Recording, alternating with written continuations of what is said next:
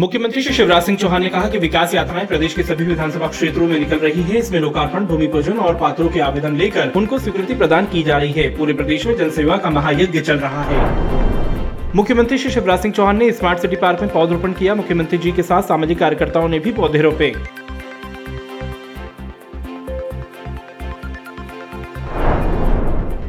मुख्यमंत्री जी ने कहा कि प्रदेश में पौधरोपण अब जन अभियान का रूप ले रहा है।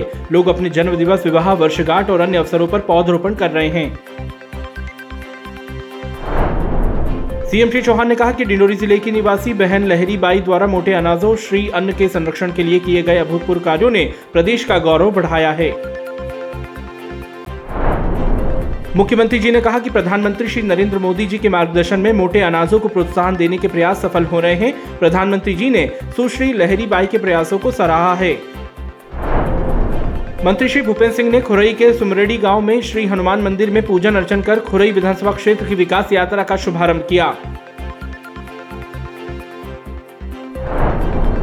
मंत्री डॉक्टर अरविंद भदौरिया ने विकासखंड अटेर के ग्राम पावई में विकास यात्रा के दौरान सत्ताईस लाख सतहत्तर हज़ार रूपए ऐसी अधिक के विकास कार्यो का लोकार्पण किया। मंत्री श्री इंदर सिंह परमार ने विकास यात्रा के दौरान शाजापुर ज़िले के ग्राम खेड़ी नगर में 10 लाख रुपए की लागत से निर्मित सामुदायिक भवन का लोकार्पण किया।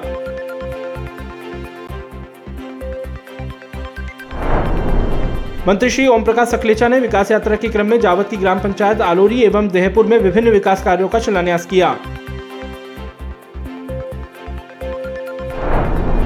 उच्च शिक्षा मंत्री डॉक्टर मोहन यादव ने हैदराबाद प्रवास के दौरान वहाँ आयोजित होने वाले सम्राट विक्रमादित्य उत्सव को लेकर प्रेस वार्ता की। उन्होंने व्यवस्थाओं का अवलोकन भी किया।